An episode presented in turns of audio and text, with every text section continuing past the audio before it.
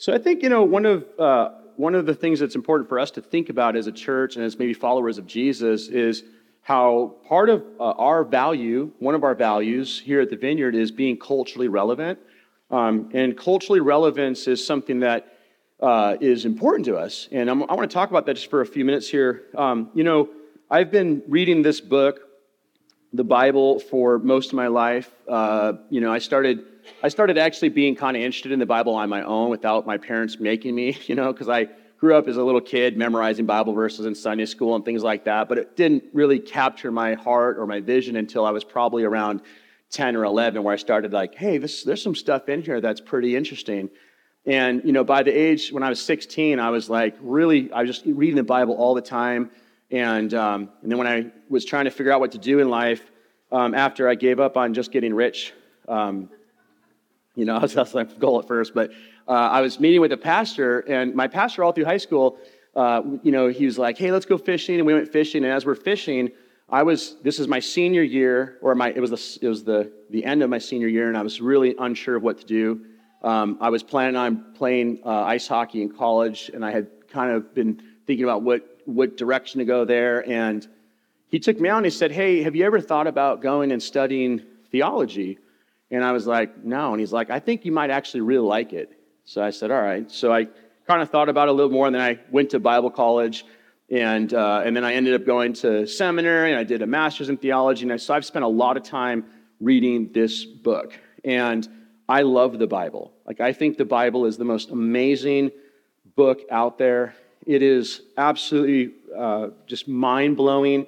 Um, uh, some church fathers uh, in the patristic era, in the first 300 years of church, used to talk about the Bible as being it's like a diamond. And if you hold the diamond up to the light, you can turn it, and there's different facets and, and different lights that come to, come to your vision. And I think scripture's like that. The more that I study it, the more that I realize that I don't know very much and the more that I'm learning about Jesus and the kingdom. Um, but I think one thing that a lot of us don't realize is just how applicable Scripture is to our lives now. I think a lot of people think that this is this book that was really helpful thousands of years ago, but today it doesn't have a lot of practical application or relevance. It's not culturally relevant in today's uh, climate. But I just think that that's absolutely not true. Um, I think that the Christian faith itself is very practical.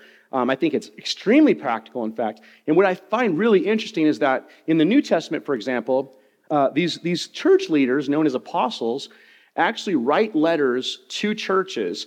And a lot of people think that they're the super spiritual, super spiritual, uh, you know, letters that are supposed to help people, um, you know, have these really high heavenly um, spiritual ideas, but in reality, most of the letters are very practical, and it's Paul telling churches to stop being idiots. Pretty much. Like it's him saying, hey, you guys need to wise up and stop being mean to people. And you need to start treating each other like brothers and sisters. And you need to uh, be wise in how you do things. And he gives a lot of practical advice to them. Um, and, and so I just have this burden. As a follower of Jesus, one of my burdens, and this is just me. Some people don't maybe have this strong of a burden. They feel led to be involved in other things. But I have such a burden as a follower of Jesus to help non spiritual and non religious people experience God and also see the relevance of Jesus in the kingdom and the relevance of Scripture today. And I just think that a lot of people don't realize the gap between growing up in church and being around church people all the time and what it was like before you even knew Jesus. Because there's a huge gap, right? I mean, like if you didn't grow up in church, you don't know all the secret handshakes, right? And you don't know the Christianese things, you know? It's like you don't know these words that get thrown around around the church a lot. And so I just have a, a real passion and a real desire to help anybody in this room or anybody outside in our community who are trying to figure this out, trying to figure out what look what living like Jesus and following Jesus looks like and to show how it's, it is practical and it is something that we can do. And so, for that reason, last week, we dived into this topic that we're talking about that I think is relevant. Uh, I did some polling, I did some uh, discussing with different people, and, and ever since the war started in Israel, people have been asking, what should we be doing right now? What should we be thinking about? Are we in the end times? Are we about to get nuked? Should I build a big, you know, like basement and start storing food and guns and things like that? And some of you already have been doing that. So you're just being verified in your in your lifestyle, but other people aren't really sure how to like think about this. And so we started this, this series, and we're, we're kind of, I think what we're seeing is that it is very relevant for us today. Um, and last week, we looked at a lot of scripture in this series called Israel, the Church, and the, and the End Times. And uh, we, we talked about uh, the topic of end times. And if you missed last week, you can listen to the podcast on, online. If you go to our church app, it's kind of all over. But what we talked about last week is that the New Testament explicitly states numerous times that yes, we are in the last days. We are in the last days. And so some of you might be like, I knew it. We should totally sell everything. And we should, you know, be so scared we're all going to get, you know, killed. But what we also discovered is that the New Testament says that yes, we're living in the last days, but we also should have confidence and we should have hope and we should not freak out. Okay? It's, it's very clear about that. Um, and so we established, I think, as we looked at scriptures, that followers of Jesus can and, and should have confidence and hope as we expect God to, listen to this, as we expect God to bring things to an end so that he can bring things to a new beginning. Okay, so like all this is going to culminate in a in an end time event. There is going to be a judgment. There's going to be a second coming of Jesus. But then there's good news. Jesus puts everything back together and everything becomes new. And that's the hope that we have as followers of Jesus. In fact, at the very end of Revelation, we read these words, and this is so beautiful.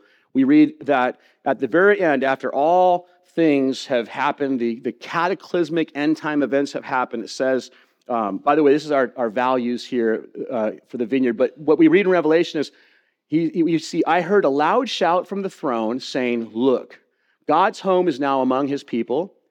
He will live with them and they will be his people. God himself will be with them. He will wipe every tear from their eyes, and there will be no more death or sorrow or crying or pain. All these things are gone forever. And the one sitting on the throne said, Look, I am making everything new. I don't know about you, but that gives me a lot of hope. That gives me a lot of hope. Um, and here's the thing because of this promise and this reality, I don't think we have to live in fear. We don't have to be super worried all the time, like, oh my gosh. You know, we have a promise that no matter what happens in this life, when God brings all things in this world to an end, He ultimately makes all things new, and then He's going to actually dwell with His people forever. And that is a good, a good thing to be able to celebrate. Amen? And so today and next week, we're going to talk a little bit more in depth about the topic of Israel and the church. And, and before we do that, I think a question that people have been asking me is kind of like, who is Israel? Like, you know, a lot of people who don't have maybe a church background or haven't read the Bible a whole lot, they're trying to figure out, like, how does Israel fit in with today and in the Bible and, and all this? So I want to just kind of think about that question for just a minute. So, who is Israel? And I'm going to, I want to, this morning, I want to give you the briefest snapshot of biblical history you have ever heard, okay? So if you're like, I have no idea what the story is. I didn't grow up in church. I don't know the secret handshakes. I don't speak Christianese. I don't know how to do backflips during the music. I don't have uh, horns and you know tambourines and dance very well, but I want to know. That's what we're going to do right now, okay? And so I'm going to give you just a snapshot, the overview of the Old Testament. The first thing is this God created everything, including Adam and Eve. We see that in Genesis 1 and 2. Genesis 1 and 2, we have in the beginning, God created the heavens and the earth. He creates everything. He creates uh, Adam and Eve, um, and humanity begins. And then very quickly, people rebelled against God and were stupid and started being idiots. And that is found in Genesis 3 and the rest of the Bible. Okay? You, you can just go anywhere and you'll be like, oh, yeah, we are idiots. Yep, that's true, okay? And you're laughing because it's true. Amen? Okay. Uh, and then, so what then God does is He raises up patriarchs, and, and these patriarchs are, are people who God speaks to, and he teaches them how to live. He promises things to them. He says, Hey, I'm going to do this. I'm, i want you to do this. You're going to help kind of, you know, teach the, the world how to do this. And um, three of the most famous patriarchs in our, our, our faith story is Abraham, Isaac, and Jacob. Abraham, Isaac, and Jacob. Uh, some of you might remember Sunday school uh, Abraham because Abraham had many sons and many sons had Father Abraham, and I am one of them.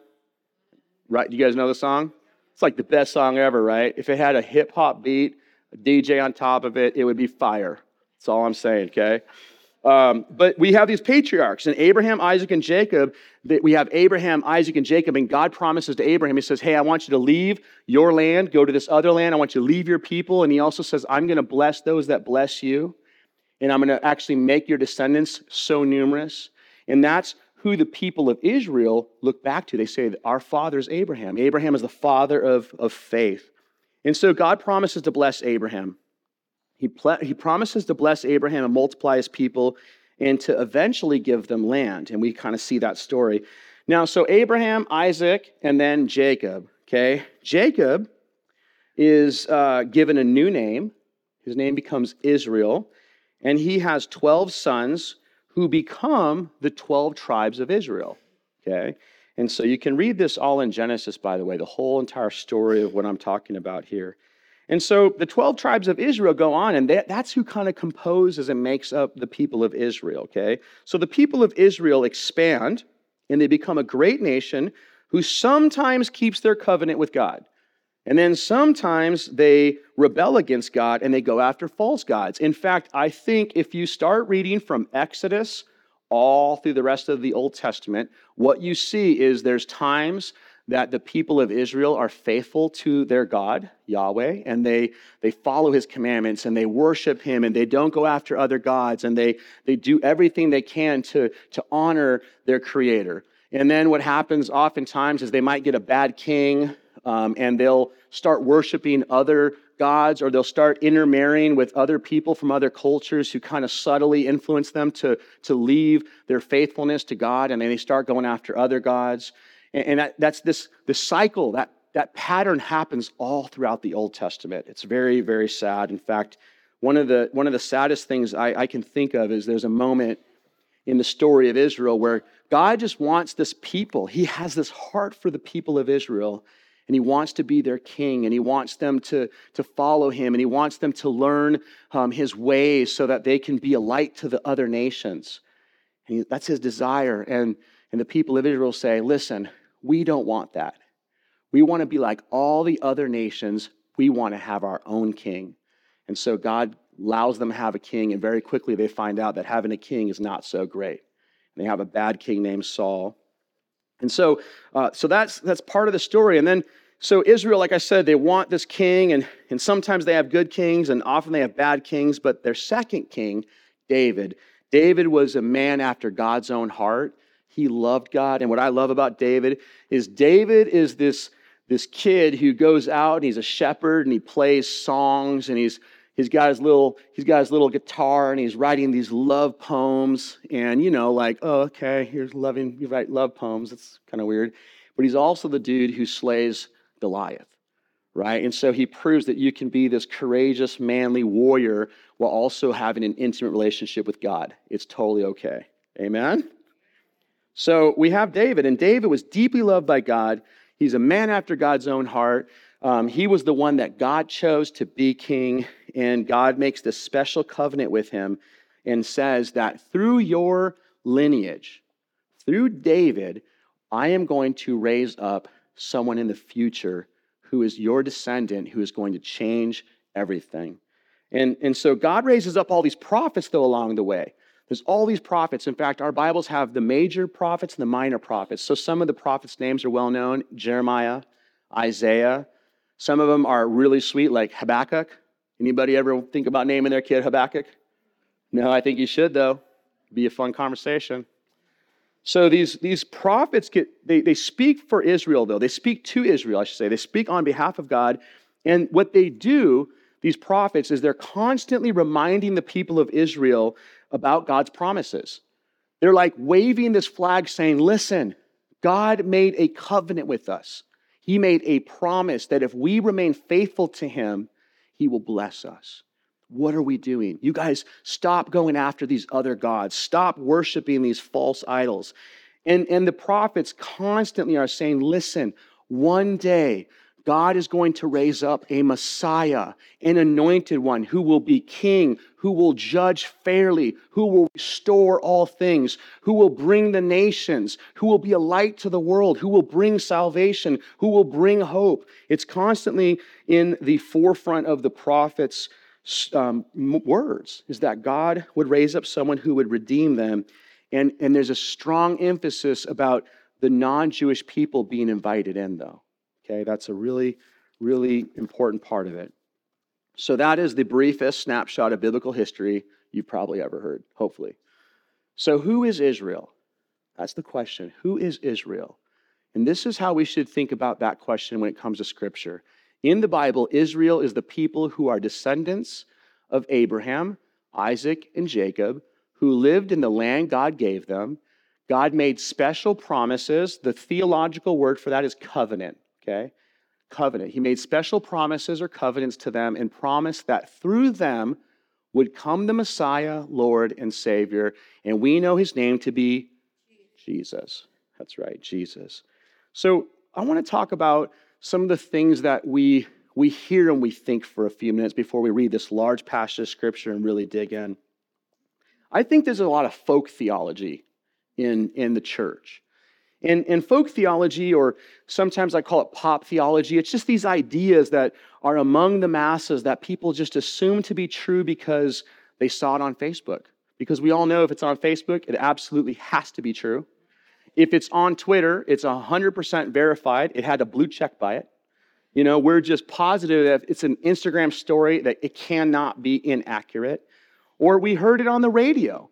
And we all know the radio is never wrong, ever. So there's a lot of folk theology, and I think we have to evaluate some of those things. Because what I'm going to argue in a minute here is that the folk theology and the pop theology is A, not biblical, and B, I do believe it's harmful because I am a firm believer that good theology frees people, bad theology hurts people. And we have to buy into that. Ideas have consequences. Bad ideas about God and bad ideas about people hurt us and hurt the church. So, what do I mean by by folk theology because when it comes to Israel, the church, and the last days, there is so much of this. I'm telling you right now, I generally avoid talking about this because I'm like, it's like people don't read their Bible. There's so many crazy ideas out there. But this is what I mean by, by folk theology. Uh, two theologians, they wrote this book called, uh, you know, Why is Theology Important or Who Needs Theology? And they say this folk theology is a kind of theology that rejects critical reflection and enthusiastically embraces simplistic acceptance of an informal tradition of beliefs and practices composed mainly of cliches and legends. In other words, it's not things that are historically verifiable or well articulated or historically accurate. It's just stuff we saw on Facebook. And if it's on Facebook, it must be true. I reshared it twice. All right? So we have to think about folk theology. And here are two, two very popular, but I think very wrong ideas about the subject we're talking about, about Israel and the church. And here they are. The first one is this there are two different peoples of God Israel and the church. Two different peoples of God. It's a very popular idea. And connected to that is this idea that God has a plan of salvation for Israel and he has a plan of salvation for the church, and they are not the same program. Now, these two ideas, I'm telling you right now, are all over the place. They are rampant on the internet, they're on the radio. People say these things all the time. They are, I'm going to show you through scripture, you can destroy, these are like crazy, but so many people believe them. And all over the internet, these things are, are spread. So these two views are massively influential in, in, I think, certain parts of American Christianity. I want to point that out. Like, these are not very popular outside of American Christianity, which I think should tell us something, okay? um, but they are not taught in Scripture. Rather, this is what the Bible teaches. Okay, when it comes to like what does the actually the Bible teach about Israel and the church, this is what I think we can say very, very clearly is that the people of God includes both Jews and Gentiles. Gentiles means non-Jewish people who have placed their faith in Jesus. So some of you are going to be like, well, what about Israel? They didn't know who Jesus was. Okay? But in the Old Testament, what Paul says in Romans and in Galatians is he says that the people of Israel in the past, before Jesus, they still are given salvation and they're justified by faith.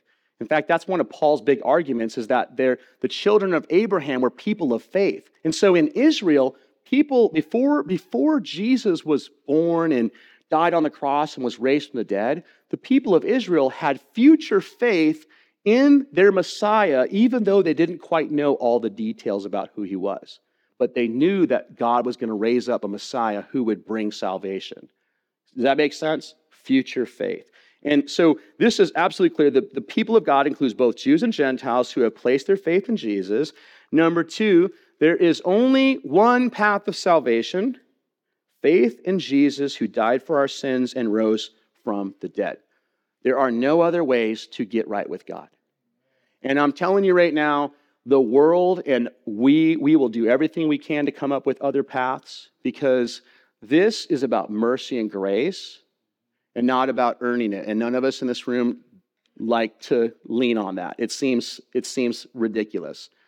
It seems like scandalous that it would be so simple as God's grace and mercy being given to us, and all that we have to do to receive salvation is to believe that Jesus died for our sins and was raised from the dead. And so we're going to look at some scripture now. Super long passage here, but I, I want you to hang out because at the end of this, we're going to see this is why we should be absolutely mind blown with the beauty of the gospel. So, everything, if you're here this morning and you have made a decision to follow Jesus, this is something for us to celebrate and to, to, to be in love with and to be grateful for. And if you haven't yet made that, this is the hope that we have that you will experience. So, Paul clarifies all this in Ephesians chapter 2, and we're going to start reading in verse 11. So, listen to these words. I've highlighted the things that are very relevant to these two things, though. Paul says, Don't forget that you Gentiles, everybody, Gentiles are non Jews, amen? Any, any Gentiles in the room? Yeah, anybody who loves bacon? All right, just checking, just making sure, okay? He says, Don't forget that you Gentiles used to be outsiders. You were called uncircumcised heathens by the Jews who were proud of their circumcision, even though it affected only their bodies and not their hearts. In those days, you were living apart from Christ. You were excluded from citizenship among the people of Israel, and you did not know the covenant promises God made to them. Pause for a minute. What, what Paul is talking about here is he's reflecting back on the Old Testament. He's, he's mentioning these covenants and promises that God had made with the people of Israel. And he's saying that, hey, all of you folks who aren't Jewish, you were ignorant. You didn't even know about these things. You were, you were just doing your own thing, living your own lives, unaware that there was a creator who had entered into our story and had a plan to bring redemption and hope and salvation. Okay? He says, You Gentiles lived in this world without God and without hope. But now you have been united with Christ Jesus. Once you were far away from God, but now you have been brought near to him through the blood of Jesus Christ. For Christ himself has brought peace to us. He united Jews and Gentiles into one people, not two people, right? One people when in his own body on the cross, he broke down the wall of hostility that separated us. He did this by ending the system of law with its commandments and regulations. He made peace between Jews and Gentiles by creating in himself one new people from the two groups. Everybody here, are you hearing this? Paul is saying that there used to be two groups, but now those two groups have been brought together through the gospel, through Jesus. So the idea that there's two peoples of God is absolutely contrary to the teachings of Scripture. Can I get an amen? I mean, it's like right here. I'm like, you, it's Ephesians. All right. Together as one body, Christ reconciled both groups to God by means of his death on the cross. And our hostility toward each other was put to death. Can, can we say that again? Our hostility toward each other was put to death. We should not be host- we shouldn't have hostility towards other people groups is, is important to take away from here. He brought this good news of peace to you Gentiles who were far away from him and peace to the Jews who were near. Now all of us can come to the Father through the same Holy Spirit because of what Christ has done for us. So now you Gentiles are no longer strangers and foreigners. You are citizens along with all of God's holy people. You are members of God's family. Together we are his house built on the foundation of the apostles and prophets, and the cornerstone is Christ Jesus himself. We are carefully joined together in him, becoming a holy temple for the Lord. Through him, you Gentiles are also being made part of this dwelling where God lives by his Spirit. When I think of all this, this is, this is like, this should be us, I think. Paul says, When I think of all this, I, Paul, a prisoner of Christ Jesus, for the benefit of you Gentiles, assuming, by the way, that you know God gave me the special responsibility of extending his grace to you Gentiles. As I briefly wrote earlier, God Himself revealed His mysterious plan to me. As you read what I have written, you will understand my insight into this plan regarding Christ.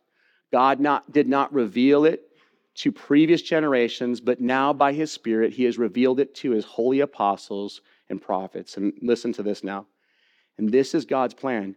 A lot of us are like, like we want to have the mysteries of God. Oh, I just want to know God's mysteries. He's got secrets. I want to know what they are. I want to know what they are. I want to get those secrets. I want to get the depth. Paul's telling us what the mystery is right here. You want to know what the mystery of God is? It's right here. He says, and this is God's plan. Both Gentiles and Jews who believe the good news share equally in the riches inherited by God's children. Both are part of the same body and both enjoy the promises of blessings because they belong to Christ Jesus. By God's grace and mighty power, I have been given the privilege of serving him by spreading this good news. So here's what scripture teaches is that God raises up this people called Israel, and they have to have faith in Yahweh for salvation. Just because you're born into that community doesn't mean that you're just part of it. You still had to have faith. And that's something that happens all over the Old Testament. God's pro- telling Israel all the time remain faithful to me. You will be cut off. You will be rejected if you don't stay within our covenant. And then he also says, I'm also going to reach the nations through you. And I'm going to actually raise up one who will be born a human being who will suffer a servant's death and will actually bring hope through his sacrificial death. A few years later, this guy named Jesus is born, and he lives perfectly for 30 years, and then he is found guilty even though he's innocent, and he's sentenced to a criminal's death, is nailed upon a cross, and is crucified. And we read later that he's crucified for our sins. And after that, we see very quickly that the Holy Spirit is poured out on the church, which in the beginning was all, all Jewish people. And then rather quickly, they figure out that no, God actually has a way bigger plan than just one people group. He wants everybody. He wants everybody. And he starts bringing in people from all over the world. And then it's even better. He starts raising up people in Israel and Jerusalem and he sends them out to the nations to reach them for the hope with the hope of Jesus. It is too good. Now some of you are like, well, that's just Paul. If it's not out of the mouth of Jesus, I don't listen to it. Okay? I know some of you might be thinking that. It's terrible theology, but I'm going to just lean into it for a minute. Listen to what Jesus said. John 10, he says, I am the good shepherd. I know my own sheep, and they know me. Just as my Father knows me, and I know the Father, so I sacrifice my life for the sheep. I have other sheep too that are not in this sheepfold. Pause for a minute. He's speaking to his Jewish followers. He's saying, I have sheep who are not part of this sheepfold. I must bring them also. Jesus is telling us it's not just about the Jewish people. They will listen to my voice, and there will be how many flocks? One, flock with one shepherd. Okay? So there's clearly one people of God. So when you're on the internet or you're listening to preachers and they're talking about God's program with the church and God's program with Israel, I just want to let you know that none of that's based on scripture. It's just these things that people say. It, it just comes out there. And, and what we see in scripture is that God actually has this plan to bring peoples together, to bring peoples together. And so a lot of the ideas that happen when it comes to, to Israel or the church or who are the people of God, or how should we respond to Israel, or what should we think about Arabs. Uh, we just have to filter all that stuff through the teachings of Scripture. And I'm telling you right now, if it's not rooted in love, it's not part of God's kingdom. I'm telling you right now, last week, what I, what I suggested is that when you look at Matthew 24 and Jesus lays out the signs, perhaps one of the most important signs, the important clues that we need to take away is that Jesus says that in the last days, the love of many will grow cold. And that's what we see. People all over the world are, are picking sides and choosing. And I'm just going to tell you right now God's heart is for all people. God loves Jewish people, God loves Palestinian people, God loves your crazy neighbor as well. He does. Why? Because he loves people. For God so loved the world that he gave his one and only son, that whoever, whoever, from whatever background, tribe, ethnic, political position out there, whoever believes will not perish, but have everlasting life. That is the gospel. That is the gospel. Let's stand up. Next week, I didn't answer all the questions. Next week, I want to talk about three things. We're going to get into even more controversial stuff. We're going to answer the question Is God done with Israel? So some people out there, God's replaced Israel with the church. Okay, there's people that think that too.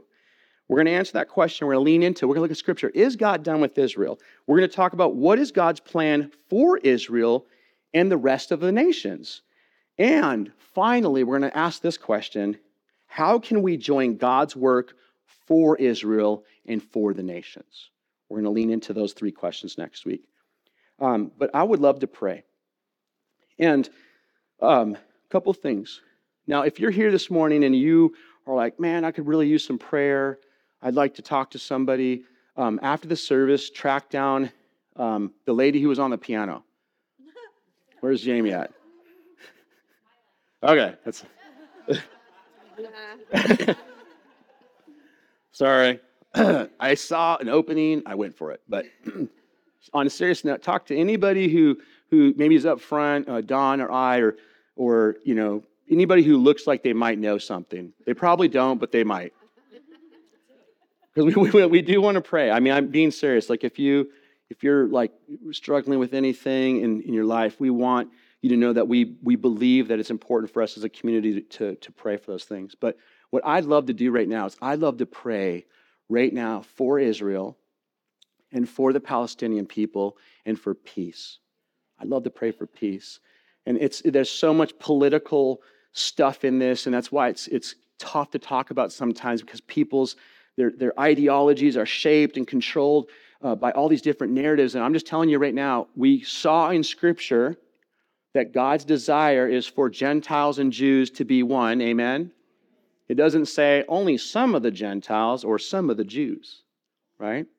God wants all people, and, and we all can agree that, that innocent people dying is bad, especially if it's children. Amen?